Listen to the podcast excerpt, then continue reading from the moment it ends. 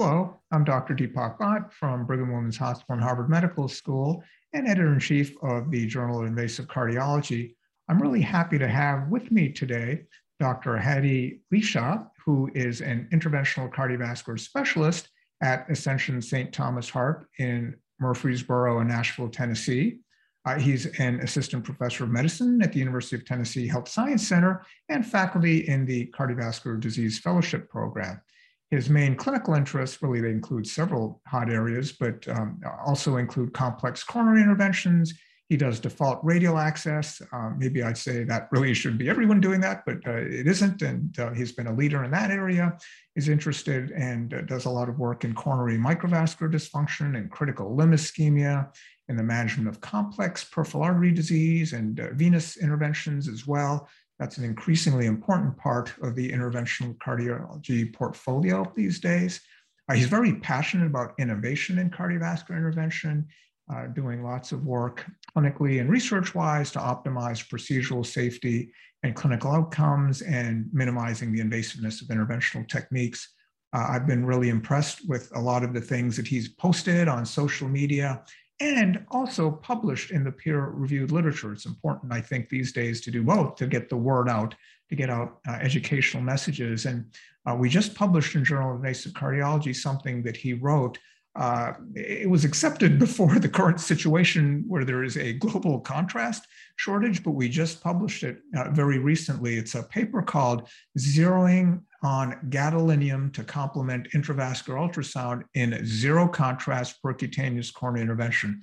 I thought it was really interesting pre global contrast shortage, but now, of course, we're all struggling with this global uh, shortage. I'm thinking things will get better. Uh, uh, sort of uh, curfews and other things, lockdowns are getting lifted in Shanghai.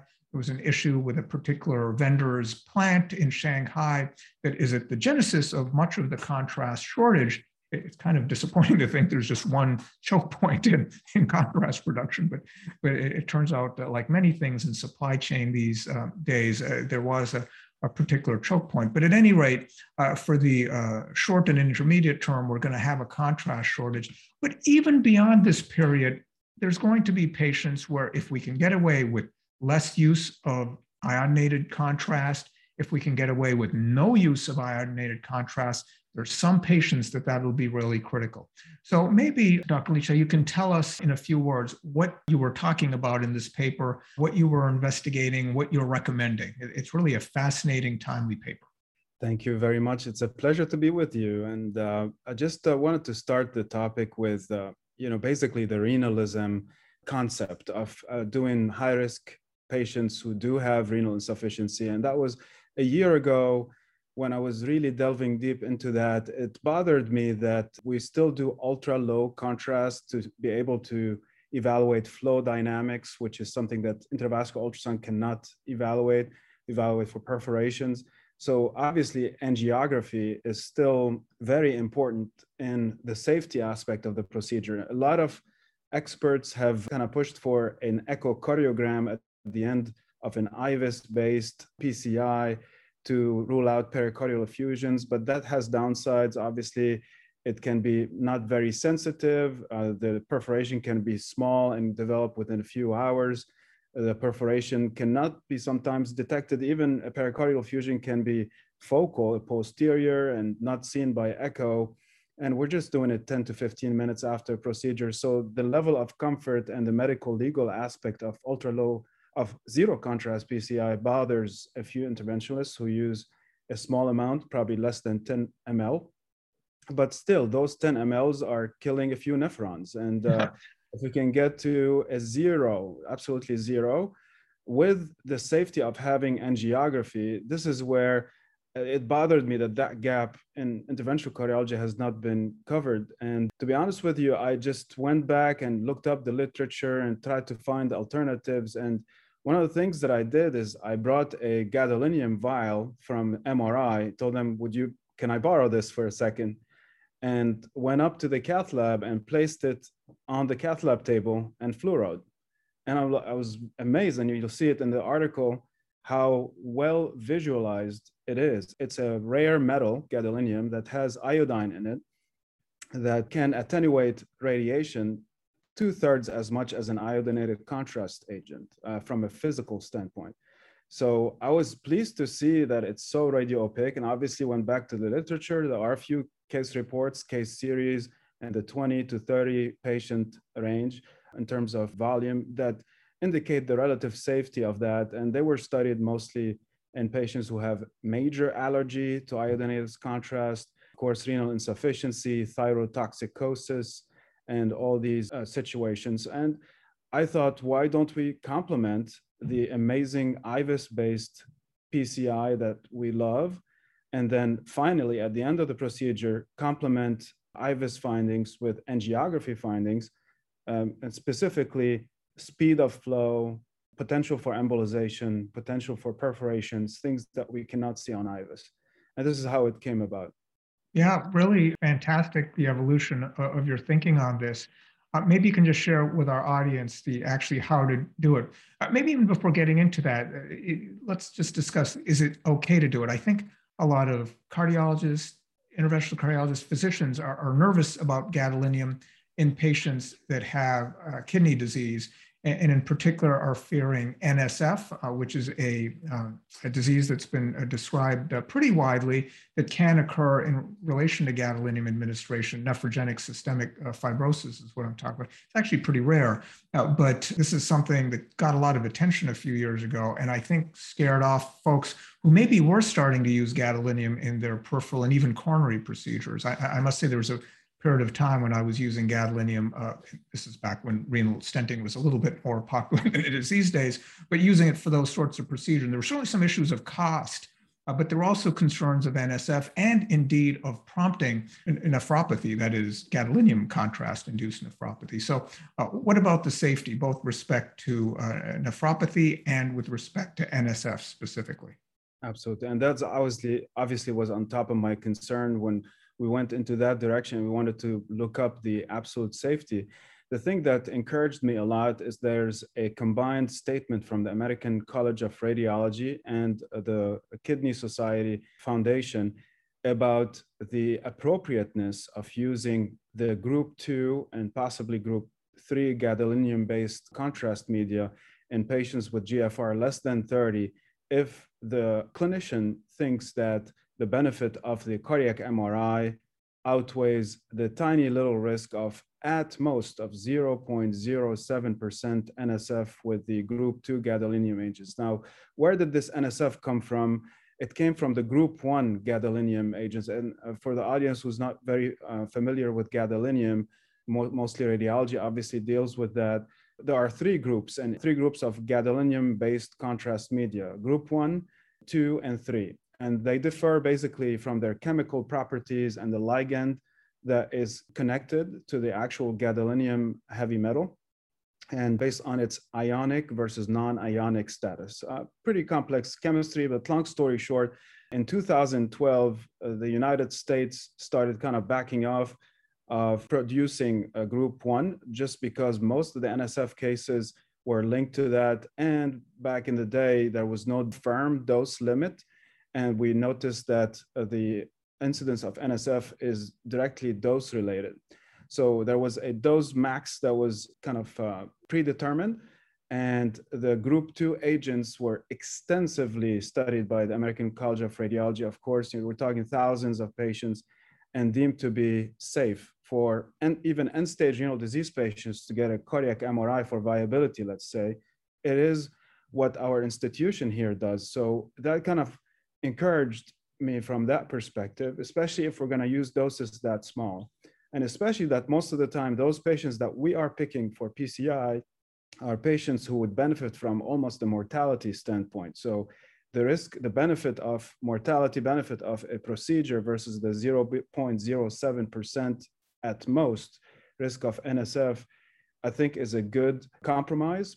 And it's at least lower than the risk of contrast-induced nephropathy by using iodinated contrast, which is also uh, linked to mortality and adverse outcomes in general. So that's kind of the thought process behind it. So long story short, the safety of group two gadolinium-based contrast media is now established and it's not wrong to administer a small dose, and we can talk about specifics in those patients.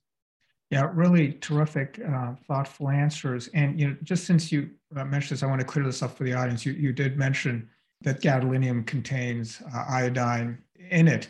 Is there any concern if one has a contrast allergy to conventional, you know, contrast dye in terms of using gadolinium? Because someone hearing that might say, "Oh, you know, there's that old thought of quote unquote iodine allergy. That's why we used to, in fact, say, oh, you know, if you have a seafood allergy, you can't have contrast dye. All that's been debunked, of course. But if you can just clarify, is there any concern in using gadolinium in that patient that states they have maybe anaphylaxis to contrast dye? Yeah, as you know, the, the large majority, 99.9% of, of those allergies are not related to iodine itself, uh, to all the other molecules connected to it. So there's no significant cross reactivity between them, like the shellfish, uh, like you mentioned, shellfish and contrast. We see that all the time.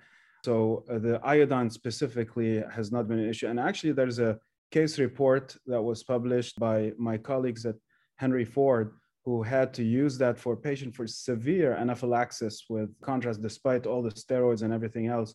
So they used gadolinium in that case and absolutely no allergy. It's obviously an N of one, but that kind of confirms the lack of suspicion of iodine cross reactivity.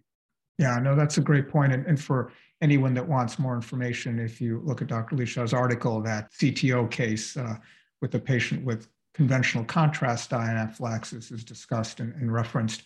Uh, so uh, then let's get to the how to. So at least when done cautiously with more modern gadolinium agents, uh, the risk of NSF seems pretty low. The risk of further kidney compromise seems relatively low.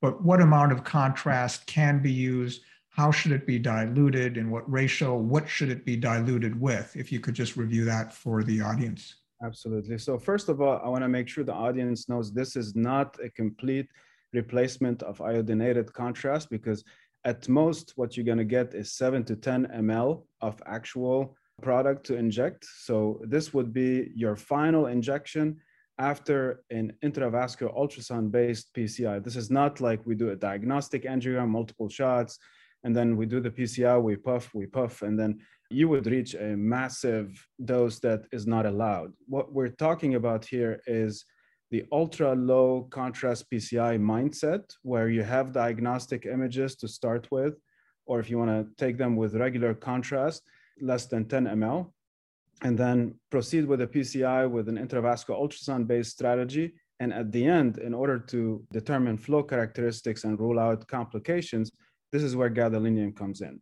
So that's number one. Number two, there is a 0.1 milliliter per kilo upper limit on all the group two agents. And it's usually zero, uh, one millimole per milliliter. So it's 0.1 millimole per kilo or 0.1 milliliter per kilo. So a 70 kilogram man, basically seven mLs of gadolinium. Now, you can give that seven ml without any dilution. The issue is, I think you would kind of benefit from having a larger volume to take two shots. So if uh, it has been described in the literature as diluted two-third gadolinium, one-third saline, or two-third gadolinium, one-third contrast. So you would be using two mLs of contrast instead of 10. And there are uh, cases where it was used only by itself, gadolinium by itself, and obviously the visibility is tiny bit reduced. It, uh, again, it attenuates X-rays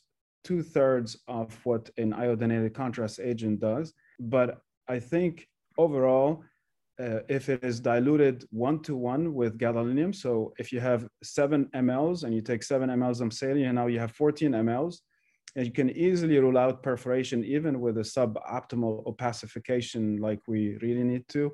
Your job is to make sure the flow is TIMI 3 and perforation. You're not doing it for stent optimization. This is going to be an IVUS answer.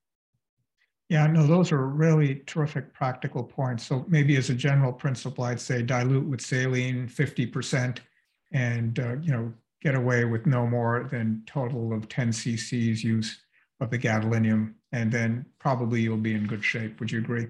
Absolutely.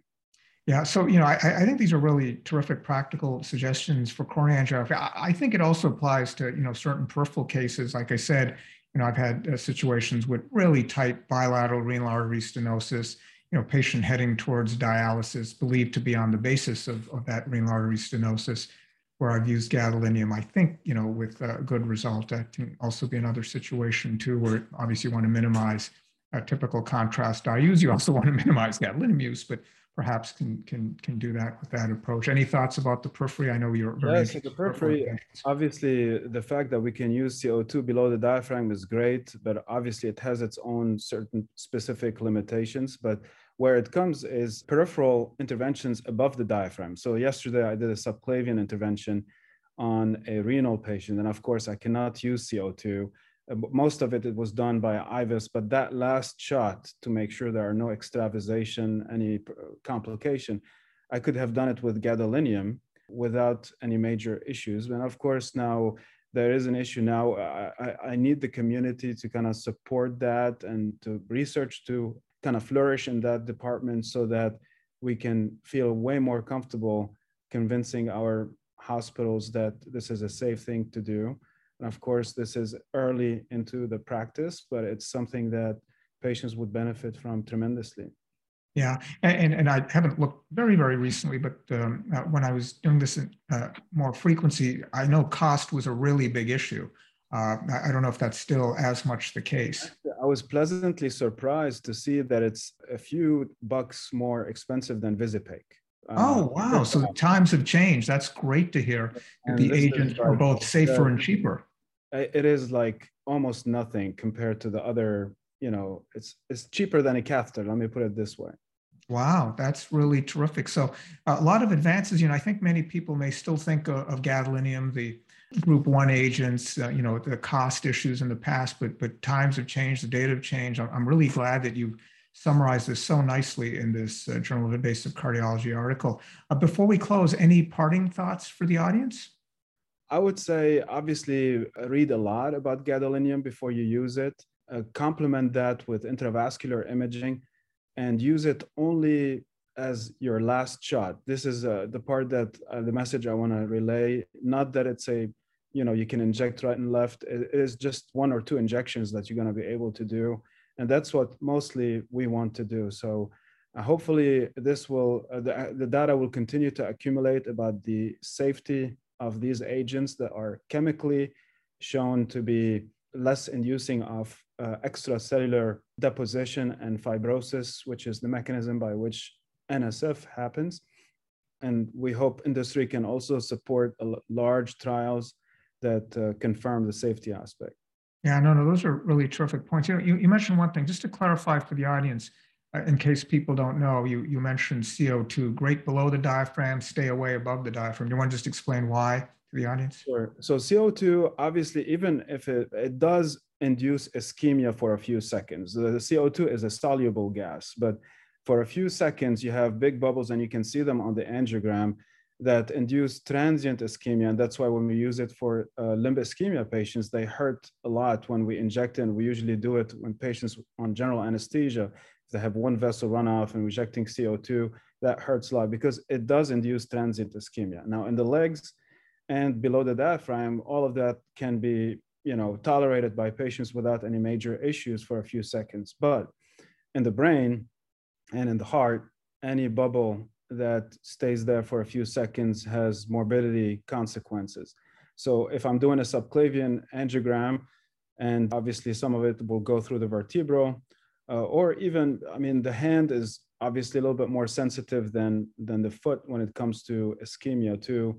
So overall and i'm sure there some hopefully there will be some animal studies to confirm that this does not have clinical implications. I hope someday we can confirm we can do it in the heart in a responsible fashion. That would be really a major breakthrough yeah, no, I agree with all your points. And just a final point, you know, you nicely made is that we're talking about gadolinium, but you know, intravascular ultrasound has to be part of the approach to minimizing contrast use. You really can't just do the one without the other. And, and you know, we were doing a lot of OCT at our place, but then with the contrast shortage, you know, we uh, moved back to doing a lot of IVUS, which I'm quite happy with. I've always really liked IVUS. But Um, any thoughts there about OCT without using contrast? At least in my hands, the pictures never really looked that good. I couldn't ever seem to really get a bloodless field. Uh, but uh, do you have any uh, thoughts about um, using OCT uh, with other substances not involving contrast dye? In all disclosures, uh, I don't use OCT heavily. I used to use it about five years ago. But from what I understand from the experts in the field, there's a lot of research going on right now on the sensitivity and specificity of saline based OCT. And obviously, there are some issues about the physical characteristics of saline versus contrast with regards to calibration and uh, determination of exact sizing because it's micrometer dependent. So saline is an option. As you know, dextran used to be an option, but it has uh, not been very promising due to multiple issues as allergy and anaphylaxis and other issues related to the compound itself. There's a lot of you know focus on the alternative to contrast also in OCT, which is going to revive that entire industry. Yeah, I agree with everything you said. Again, at least in my hands, uh, without contrast injection, I've not been able to get great OCT images though some other people report um, that, that, they can. Uh, so myself, at least, uh, when I'm trying to avoid contrast or when there's a global contrast shortage, you know, I default to IVUS um, when I feel there's uh, adjunctive imaging needed. And certainly in these patients where you're trying to do minimal or zero contrast, uh, IVUS has got to be part of it. Well, this has been, really been a terrific discussion. I've learned a lot from you and uh, from your paper. So, you know, we just touched upon the high points here, but for the audience, I really would refer you to this uh, JIC or Journal of Invasive Cardiology paper that is just chock full of great information. Uh, Dr. Lichaa, thank you so much for uh, writing the paper and for sharing your insights on this uh, audio recording and potentially if you're watching it a video recording for the audience, but but these are really practical, important insights and you know keep up the great work you're doing in the field. Thank you so much. It's an honor and privilege to speak with you. Uh, you are one of my role models. Oh, well, thank you. That's very kind. All the best. Thanks again. Thank you.